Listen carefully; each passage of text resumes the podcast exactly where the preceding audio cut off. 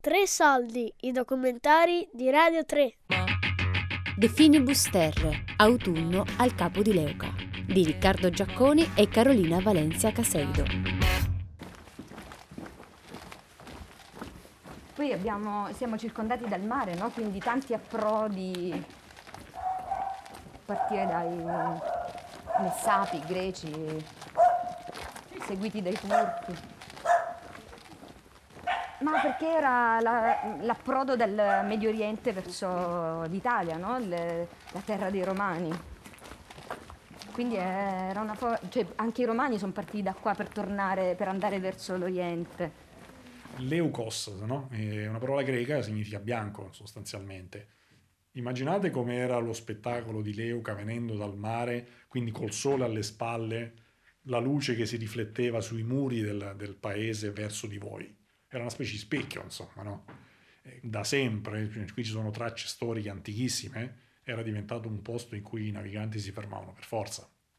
Non solo per questioni appunto geografiche, perché comunque venendo dall'Adriatico devi per forza passare da Leuca, ma anche chi veniva dalla Tunisia, per esempio, che veniva dall'Africa in ogni caso, quando venivano da queste parti, Leuca era una specie di punto obbligato, come punto estremo in mezzo al mare. No? Ehm, ecco perché penso che questo sia stato un crocevia pazzesco di tante culture e tante etnie.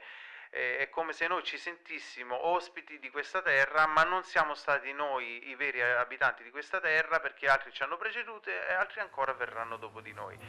Le finibus terre qui ci stavano i Messapi, non so se Messapi erano tipo, dichiaravano i vichinghi, era una popolazione di stranieri che, che sono sbattuti con una, una, grande mareggiata e hanno rotto le navi qua a Santa Maria di Leuca, a San Gregorio. Sì, i, i nostri antenati penso. Dobbiamo parlare della cultura messapica appunto e poi di quella greca quella greca che si è trascinata tantissimo, tant'è che per ehm, i, riti greci qui sono stati ufficiati ancora fino a inizio 600. Perché questa era il limes, cioè il finisterre, eh, quindi noi stavamo sotto i bizantini eh, e ancora ora per dire prete in alcuni paesi dice papa, papas. Quindi molte cose, anche molte, molte parole sono di, di, di origine greca la Parmasia, eh, un po' più a nord per dire bello, dici calò, caleddu, eh, Portogallo, t- tantissime cose, quindi...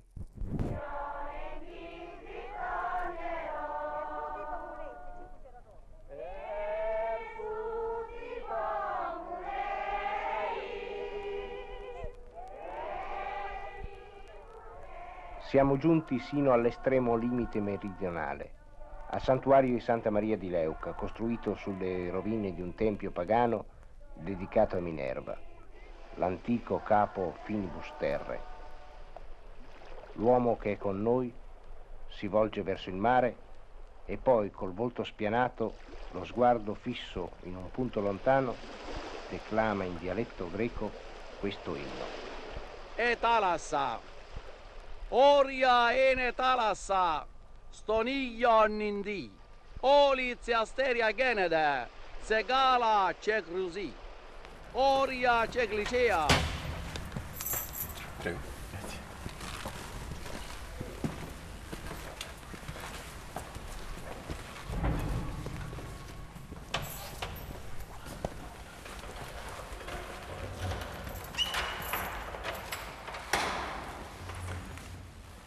Allora, siamo nella chiesa di Sandana, la chiesa parrocchiale dedicata al santo albanese, il santo originario di Valona, e qui conserviamo il culto del santo, l'unica realtà in Occidente dove il santo è venerato. Quando noi veniamo eh, le montagne dell'Albania, no? dall'altra parte, perché qui noi siamo su, eh, su un altopiano, no? ecco, è come se vedessimo una piccola eh, parte di patria, insomma, anche noi, no? Come diciamo, spiritualmente, ecco, siamo legati anche lì con l'Albania perché tramite questa tradizione del santo, ecco, ci, si, si, sente vivo nella gente del paese questo legame, no? E, ehm, già nel 400 eh, le due sponde eh, Terra d'Ornato e Albania si guardavano, c'erano degli scambi commerciali, proprio la mia terra aveva questo legame fortissimo con l'altra sponda che poi durante la guerra fredda è rimasta eh, insormontabile. Passare, andare in Albania era praticamente impossibile. Poi dal 90-91 eh, sono stati gli albanesi a venire qui da noi rendendoci la prima terra di accoglienza.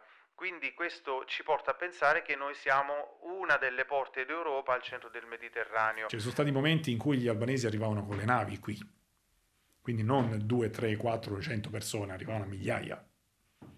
Non c'è mai stato nessun problema. C'è un, un atteggiamento verso lo straniero, diciamo straniero, che è sempre stato quello dell'accoglienza piuttosto che quello del rifiuto. Anche perché, ripeto, era un popolo di emigranti, quindi no, gente che è stata eh, di fatto straniera in altri posti, beh, con tutta la buona volontà è un po' difficile che abbia questo sentimento di, di, di chiusura nel momento in cui arriva uno straniero in casa propria, anzi. No, se noi facessimo l'elenco delle popolazioni che si sono succedute nel Salento, beh, c'è una lista infinita. Eh. Qui ci sono passati veramente tutti.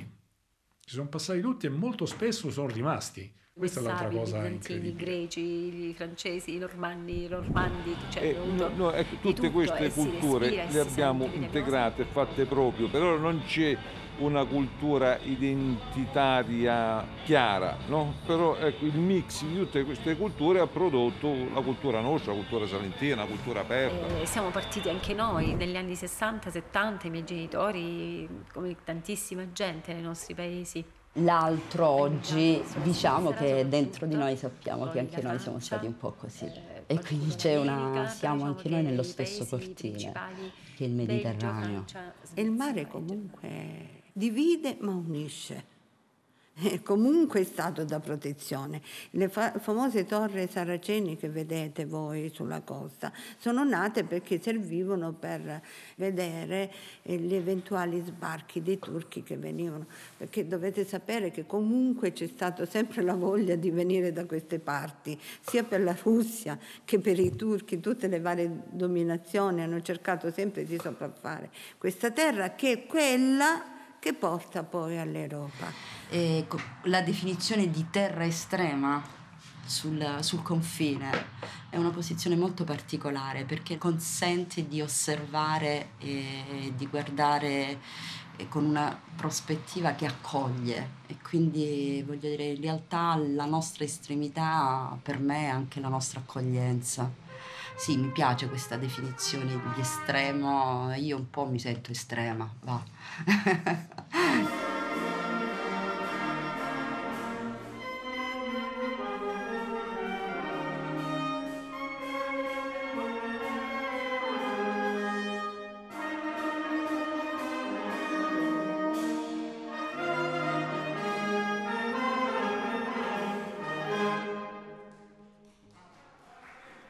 Questa, questa idea comune che quando sei giovane qui, che dovresti partire invece di rimanere qui, sta, sta molto nel, nel sangue delle persone. Il grosso della, della gioventù del paese a un certo punto si è trasferito all'estero.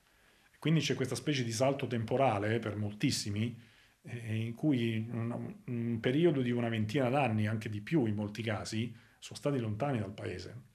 La terra non bisognava abbandonarla, per cui molti sono tornati con questa gioia di avere la casa per sé e per i propri figli.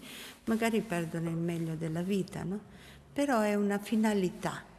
C'era una divisione fra emigrati a, a Glarus e a Neuchâtel. Allora c'erano quelli che dicevano eh, Pampaciune, vieni sì che ti do uno scaffo, sai?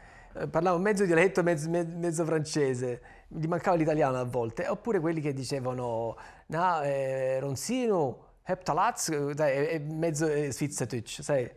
Ed è stato importante la Svizzera, intanto perché erano molto poveri, quindi hanno portato i soldi, e poi c'è stata una prima contaminazione con le mogli, perché arrivavano le mogli svizzere, cioè, all'epoca c'era anche una, una sorta ah, Savatta moglie svizzera, proprio una cosa bionda, alta, sai così. Oh bella bella quanto li ha te vaso E pia della paletta e vallo poco No Io anche stupido che sono Perché ho, ho la voglia di vivere questa vita Oh, boh ho preso i miei soldi, sono andato in Libia e ho cercato qualcuno che può mi fare passare. Ho pagato i soldi, ma nella grande sorpresa, il giorno che mi hanno mandato a fianco del mare per, per il viaggio, cosa vedo io? Vedo il golmone.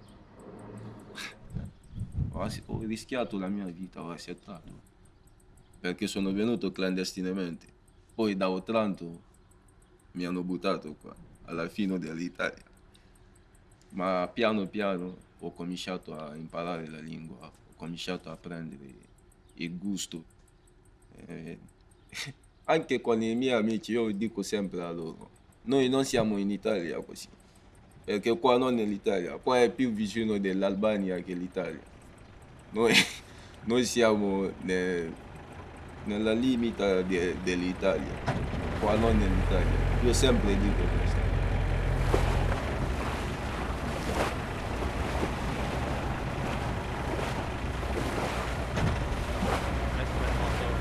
Stiamo per arrivare proprio all'estremo lembo della, della Puglia, quella punta di fronte a noi è la punta più a sud proprio della, della Puglia.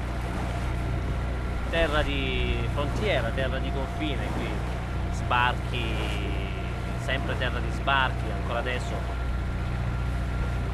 persone appena sbarcano se riguardi gli occhi, solo lo sguardo che hanno negli occhi basta per, per raccontarti la traversata che hanno vissuto.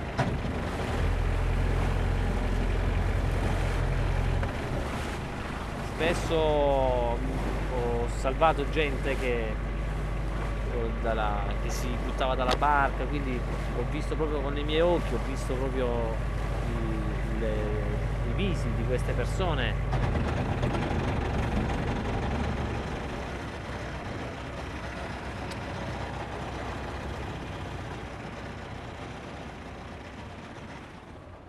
Dato che qui taxi non ce n'erano, ho comprato due pulmini grandi per portare di qua a Brindisi la gente. Eh, lei voleva andare in aeroporto e la, la, portavo, voleva andare alla stazione a Lecce e la portavo. So che una notte, erano nel 96, ho sentito bussare alla porta e c'era il comandante della finanza. Ho detto, senti se può fare un piacere, se c'è i pulmini, dice che sono arrivati dei albanesi sono sbarcati, qui c'è l'Albania, lo sai, no? Allora arrivavano tutti sulle spiagge, qua c'era un bordello. E dico sì, dove li dobbiamo portare? Dice al centro di accoglimento a Otranto. Boh. E di lì incominciato. Allora poi la finanza, i carabinieri, come sbarcavano, io li prendevo, facevo un'identificazione, li portavo. E abbiamo fatto 20 anni quella vita là, io e mia moglie. Erano due polmini di 20-30 persone.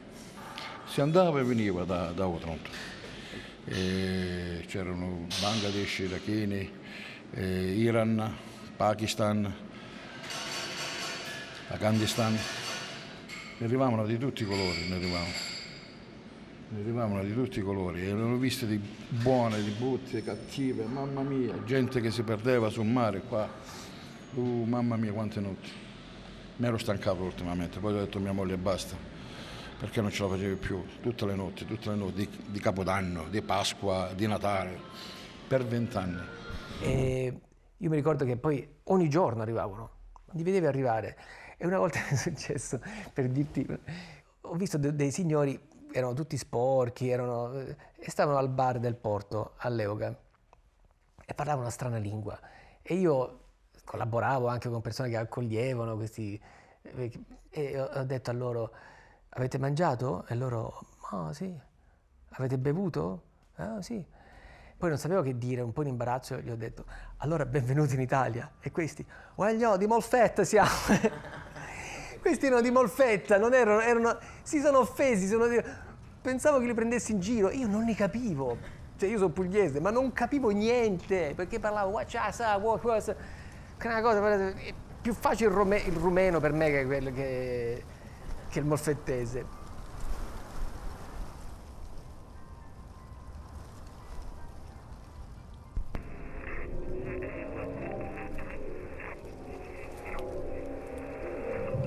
Alla fine del mondo c'era un faro.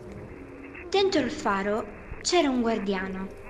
Da lassù il guardiano guardava il mare là davanti e controllava che tutto fosse al suo posto. Le nuvole in alto, i pesci in basso e in mezzo i gabbiani. Di notte il guardiano accendeva la luce del faro che girava in tondo e illuminava vicino e lontano. La vedevano i pesci e la vedevano i pescatori quando uscivano in barca di notte. Una mattina il guardiano del faro si svegliò e, guardando verso il mare, vide la sagoma di una terra straniera. Era lontanissima e quasi quasi pensò di averla solo immaginata. Però la notte, quando accese la luce del faro, si accorse che, lontano lontano, un'altra luce pulsava, proprio come la sua. La mattina dopo, con sorpresa, vide che la terra straniera si era avvicinata. Era proprio lì, a poche bracciate di mare da lui. E i gabbiani si erano già alzati in volo da tempo per esplorarla. De Finibus Terre, autunno al capo di Leuca, di Riccardo Giacconi e Carolina Valencia Caseido. Tre soldi è un programma a cura di Fabiana Carobolante, Daria Corrias, Giulia Nucci. Tutte le puntate sul sito di Radio 3 e sull'app RaiPlay Radio.